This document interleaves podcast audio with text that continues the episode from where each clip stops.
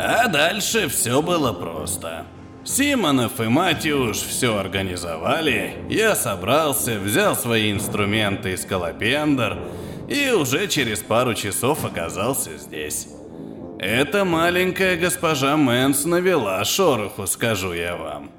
Яков Крейг в плотной куртке из настоящей кожи, что среди механиков старой школы считалось признаком хорошего вкуса, сидел в одном из помещений под музеем, где расположились мятежники. Я так и не понял, как вы примкнули к повстанцам и почему отправились лично? Тос, как еще десяток человек из числа повстанцев, сидел напротив.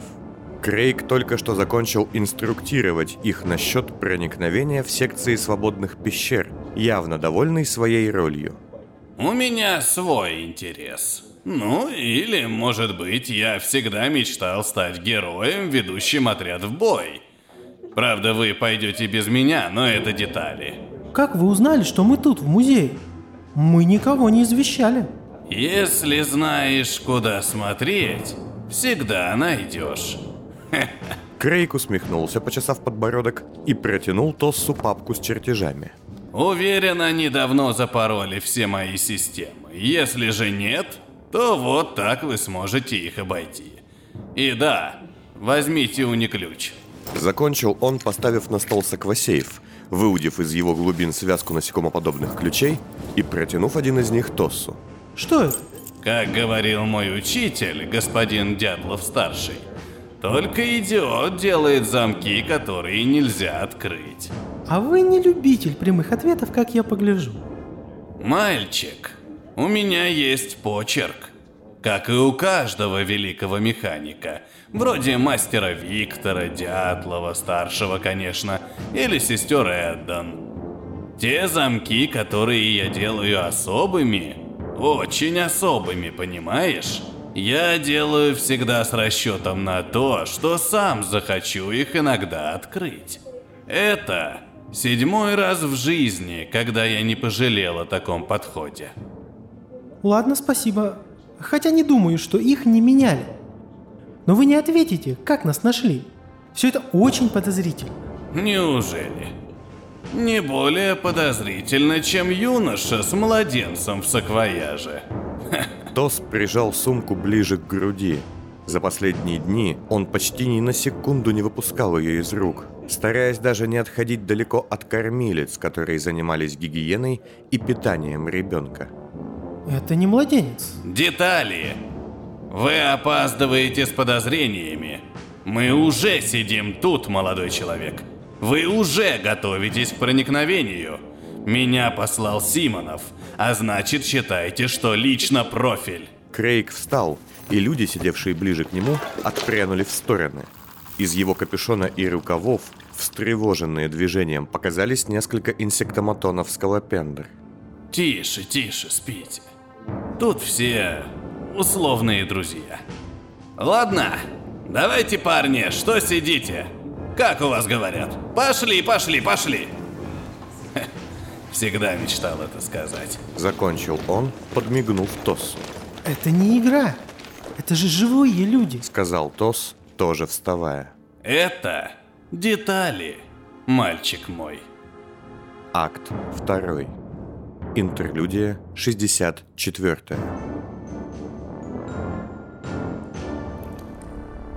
Тос и еще двое повстанцев, оставшиеся, чтобы прикрыть отход, совершенно не ожидали увидеть в той части тоннеля темной пещеры, где они притаились, неизвестных людей. Позволив им подобраться ближе, они выскочили перед Дарой и Вацлавом с мелкокалиберными винтовками наперевес. Стоять! Вацлав уже рассчитал, кто из противников каким образом будет ликвидирован, когда Дара подняла руки, все еще не снимая маски Филина с фиолетовыми стеклами. Это мы. Это я, Ривер. Это ваши люди? Нет. Но они друзья. Да, Арсен? Дара, я... Тос, оторопев, шагнул было к Даре, указывая на саквояж, который он взял с собой даже на эту операцию, и спрятал за камень в изгибе тоннеля. Однако Вацлав не дал ему закончить. «Бежим уже, сейчас же!» Тос кивнул своим бойцам, и те, подхватив рюкзаки, бросились следом за Дарой и Вацлавом. Тос с помощью выданного Крейгом волновика послал сигнал отступления основной группе и, бережно подхватив саквояж, поравнялся с Дарой. Мы услышали твое послание. Они направили господина Крейга из третьего кольца. Он как-то нашел нас, но расположился у нас в штабе и рассказал, как сюда попасть. Мы хотели спасти тебя Это и... не важно. Я хотела спастись сама. Это был вопрос принципа. Получилось? Не знаю. Вацлав по темным тоннелям вывел группу к небольшому подъемнику в конце пещеры и стал возиться с ключами, что забрал у Эйгона. Если поднимемся тут, минуем большую часть патрулей. В этих зонах мало охраны. Сплошная секретность и безалаберность. Был бы я тут начальник. Ай, что говорить, их же списали на мясо. Мы сможем попасть к... Тос замялся, не желая разглашать местоположение повстанцев. туда, куда нам надо. Со мной вы можете попасть куда угодно, юноша. Они вошли в лифт, и он, к удивлению всех, кроме Вацлава и безразличной Дары, поехал почти бесшумно, причем не вверх, а под углом. Я не пойду к вам. Что? Я пойду в другое место. В смысле? Дарья оглядела спутников Тоса, и в этот момент в саквояже, что он прижимал к груди, послышалась возня и звук детского голоска. Дара, у меня тут... Мы не знаем, чей он. В смысле... Ну, как сказать? Короче, я ни на секунду от него не отходил. За ним ухаживали, все было хорошо. Тос, бледный, заминаясь, открыл саквояж, и Дарья, увидев ребенка, остолбенела. Как это? Тусклый свет в лифте моргнул. Как это? Я должен был сказать сразу, но я одурел почему-то. Я тебя ненавидел. Я не знаю. Она осторожно взяла ребенка на руки и все еще не снимая маски, молча глядела на него сквозь фиолетовые стекла. Так, я иду с ней. Вы возвращаетесь обратно в музей. Когда они наконец выбрались из сложной системы, пусть и секретных, но все же плохо охраняемых тоннелей в районе свободных пещер, Тос отдал приказ. Мы скоро вернемся. Никому пока ничего не говорите, в особенности Крейгу. Бойцы, кивнув, спешно удалились, не имея желания оставаться и дальше с этой странной компанией. Ты... не знаю, как спросить. Ты что-то такое чувствуешь? Тос не мог задать напрямую вопрос, который волновал его больше всего. Ее ли это сын или нет? Пока... Ничего. Но... Ты хочешь спросить, мой это сын или нет? Я должна коснуться его и все понять, по-твоему? Извини. Люди в роддоме путают своих детей и годами об этом не знают. А иногда родительские чувства могут возникнуть к совсем уж постороннему человеку. Знаю это по своему опыту. Обычно это невозможно понять так легко. Она необычный человек. Заткнитесь оба. Идем. Вацлав, сбросив на ходу химзащиту и переодевшись в более-менее чистую одежду, на одном из углов остановился. Полагаю, мне не стоит знать, куда вы идете, так? Никуда. Домой, к моим сестрам. Ну все, тут я с вами попрощаюсь. Пока не снимаете свои маски, ведьма. Ну, я объяснял, почему. Дарья кивнула. Спасибо вам. Любопытная вы женщина, госпожа Мэнс. Мне жаль... Жаль, что все так получилось в вашей жизни.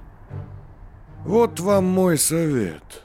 Если от вас кто-то чего-то хочет, это не значит, что вы хотите этого сами. Счастливо. И пожав руку Тоссу, Вацлав Хойт, выполнив все, что хотел значительно раньше, чем планировал, но еще не выполнив то, что был должен, исчез за углом. Полчаса спустя Дара и Тос, с трудом разобравшись в записях Альбуса, вошли наконец в закрытый и покинутый блок в районе Таза и, пройдя несколько улиц, услышали шум. Их немного. Тос, выглянув из-за угла, увидел неприятную картину. В пустоте заброшенного района нескольких девушек с мешками на головах выволокли на улицу двое я, вооруженные до зубов и хорошо экипированные. Дверь в дом на углу, который они, видимо, штурмовали, была открыта, но не выбита. По всей видимости, внезапных гостей его обитатели никак не ожидали. Двое у входа, двое внутри. Я думаю... Не стоит. Я сама. И Дара, вновь вернув ребенка в сумку, встала, засунула руку в карман, нащупывая устройство воска. Дара, не надо, стой! Только и успел сказать Тос, как она вышла из тени, где они сидели, и зашагала вперед, звонко ступая по пыльной и давно покинутой мостовой. А ну стоять! Властью, что дала мне... Никто из я не успел даже поднять оружие. Дара, не вынимая руки, нажала на кнопку, и бойцы, лишь слегка вздрогнув, повалились на мостовую. Из дома тоже раздался грохот и какой-то сдавленный женский вопль. Как ты это сделала? Только и успел прошептать Тос, как улицу заполнил плач ребенка. Дарья присела прямо там, где была на улице, и осторожно и нежно вновь вытащила ребенка из саквояжа. Тише, тише. Прости меня. Я... Прости. Дара, назад! Тос выскочил из-за угла, стоило ему увидеть то, что принялось дерганно сползать по стене дома.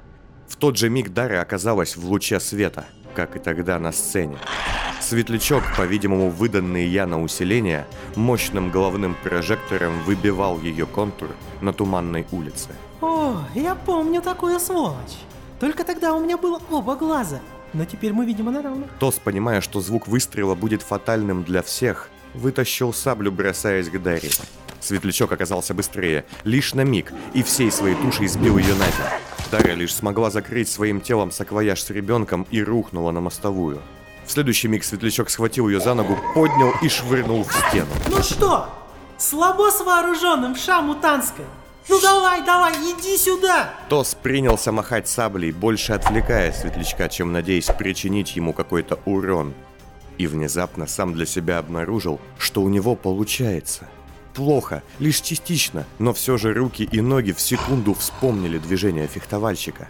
Навык будто стал возвращаться назад, и Тоса охватило чувство невероятного счастья. Но именно это и решило исход боя. Жестоко, мгновенно и фатально. Отойди от него, мразь! Сказала Дара, приходя в себя и поднимаясь с мостовой. Тело Тосса лежало неподалеку, какое-то по-кукольному изломанное. А светлячок делал неуверенные, птичьи шаги в сторону саквояжа с ребенком, подергивая головой. Стоять! На меня! Сюда, мразь! Дара, схватив лежащую неподалеку саблю Тосса, отскочила к стене и принялась бить ей по сливной трубе. Светлячок, замерев на миг, обернулся к ней, слепя ее светом прожектора, а затем луч рванулся наверх. Нет! Трубач. Тот ли самый, что всегда защищал Дару, то ли просто похожий на него, свисал с карниза, занося большой заточенный кусок лома, чтобы метнуть его как копье. Фиц, нет! Просвистевший кусок металла снес с головы светлячка фонарь, но само чудище это лишь слегка оглушило. Заминки трубачу хватило, чтобы ринуться вниз и повалить светлячка куда более крупного, чем он сам на землю. Дайра тоже бросилась туда, занося саблю, и умудрилась глубоко вонзить ее куда-то в черную бронированную тушу светлячка, после чего отскочила к саквояжу и увидела возле него новый силуэт. Профиль, вы здесь? К этому моменту светлячок сбросил с себя трубача, прижал его к земле и сорвал с него маску, ломая часть игл, торчащих из головы. Затем, дважды ударив в беззащитное лицо своими лапами, светлячок, наклонившись над противником, завопил. Так протяжно и громко, что лишенный защитной маски трубач съежился, силясь безуспешно закрыть уши. Человек в костюме отринутого шагнул через саквояж и, быстро пройдя мимо Дары, нанес тяжелый удар ножом в спину чудища. Несмотря на то, что таким коротким лезвием было сложно нанести серьезную рану, Светлячок взвыл и обернулся. Дара, увидев желобки на лезвии кинжала, поняла. В рукоятке был мощный шоковый заряд, способный положить в конвульсиях любого человека. Или серьезно разозлить Светлячка. Отойдите от него! Но отринутый стоял как вкопанный. Светлячок, обернувшись прямо на него, водил головой из стороны в сторону. Он видел Дарю, видел изломанного Тоса, явно знал, что позади него валяется полузадушенный трубач, закрывающий лицо и силящийся отползти прочь. Но отринутого он будто не видел. И тот, примерившись с размаху, вонзил кинжал прямо в центр головы чудища.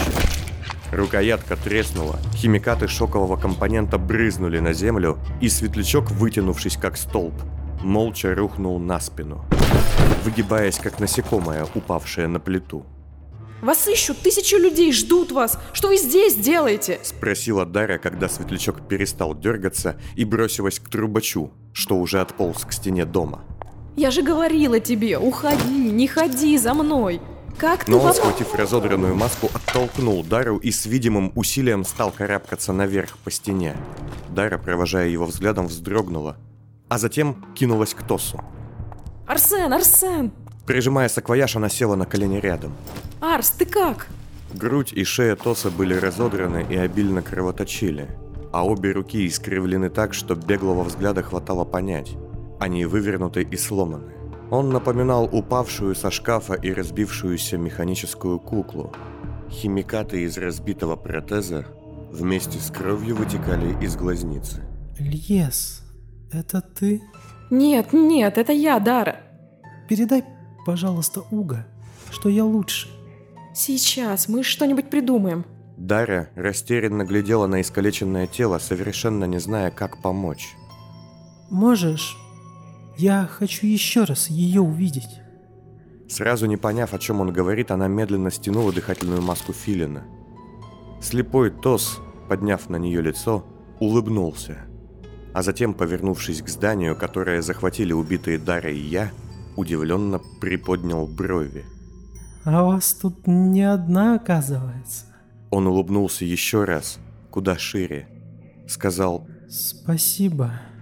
и перестал дышать. Тос? Эй, Тос! Ну ты чего? Хватит, хватит уже. Фиц, ты где? Дара затряслась, и ребенок, лежавший в саквояже на ее коленях, снова заплакал. Нет, нет! Только не по красной линии. Она, словно сама слепая, повернулась куда-то в стену, и насторожившийся человек в костюме отринутого сделал шаг назад, вытащив блокнот. Не по ней. Клапан. Не надо. И ни за что не... С этими словами Дарья, охваченная еще секунду назад конвульсиями, замерла и осела, будто лишенная сознания.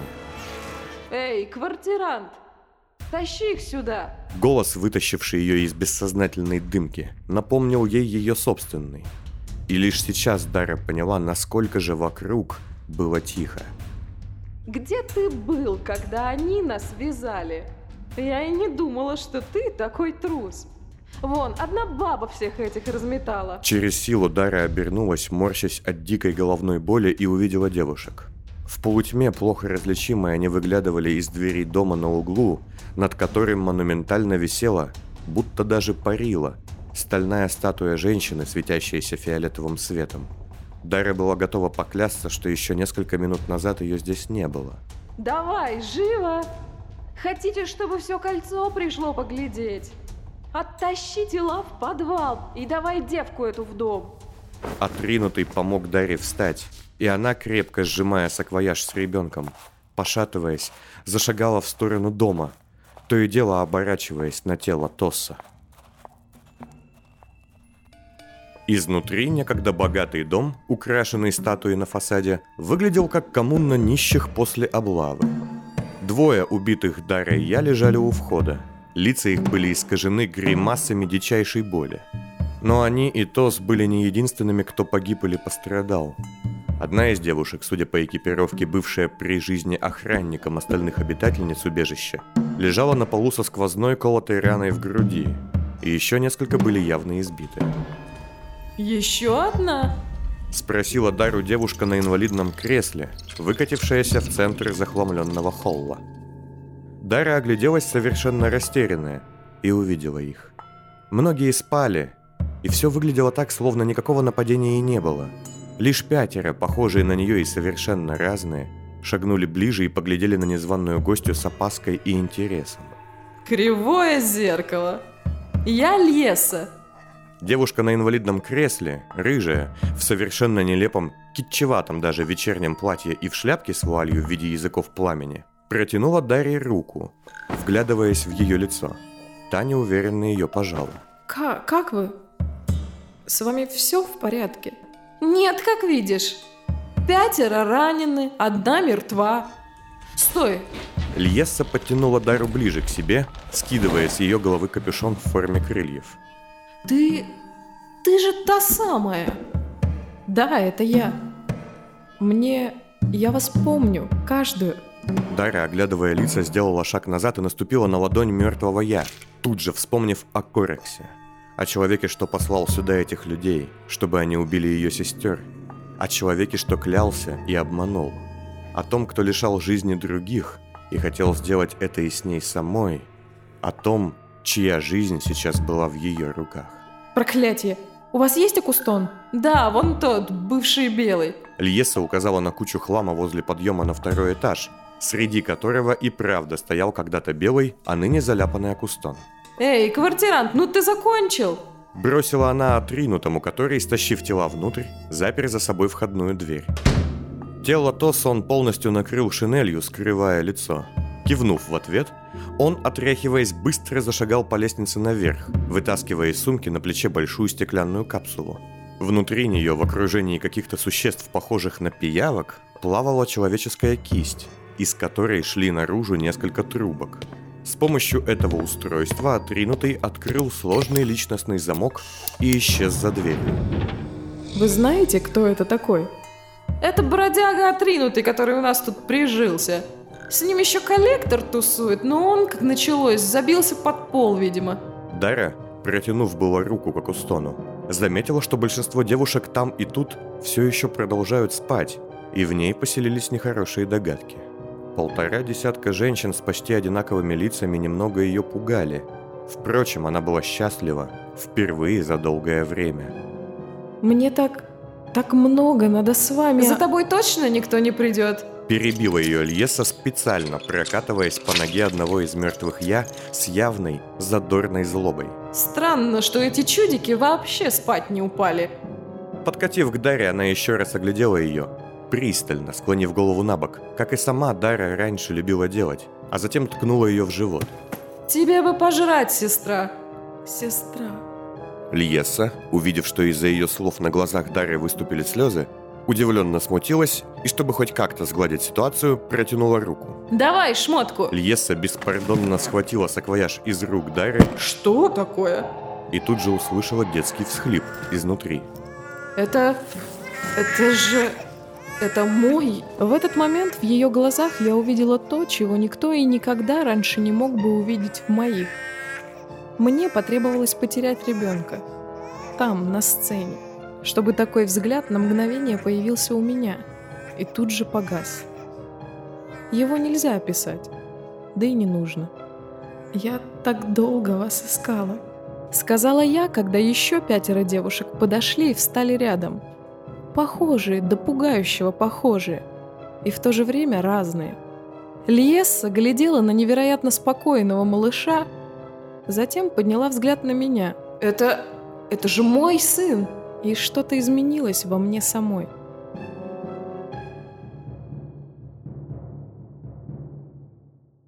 На семь минут больше, чем полночь. Это невозможно. На семь минут.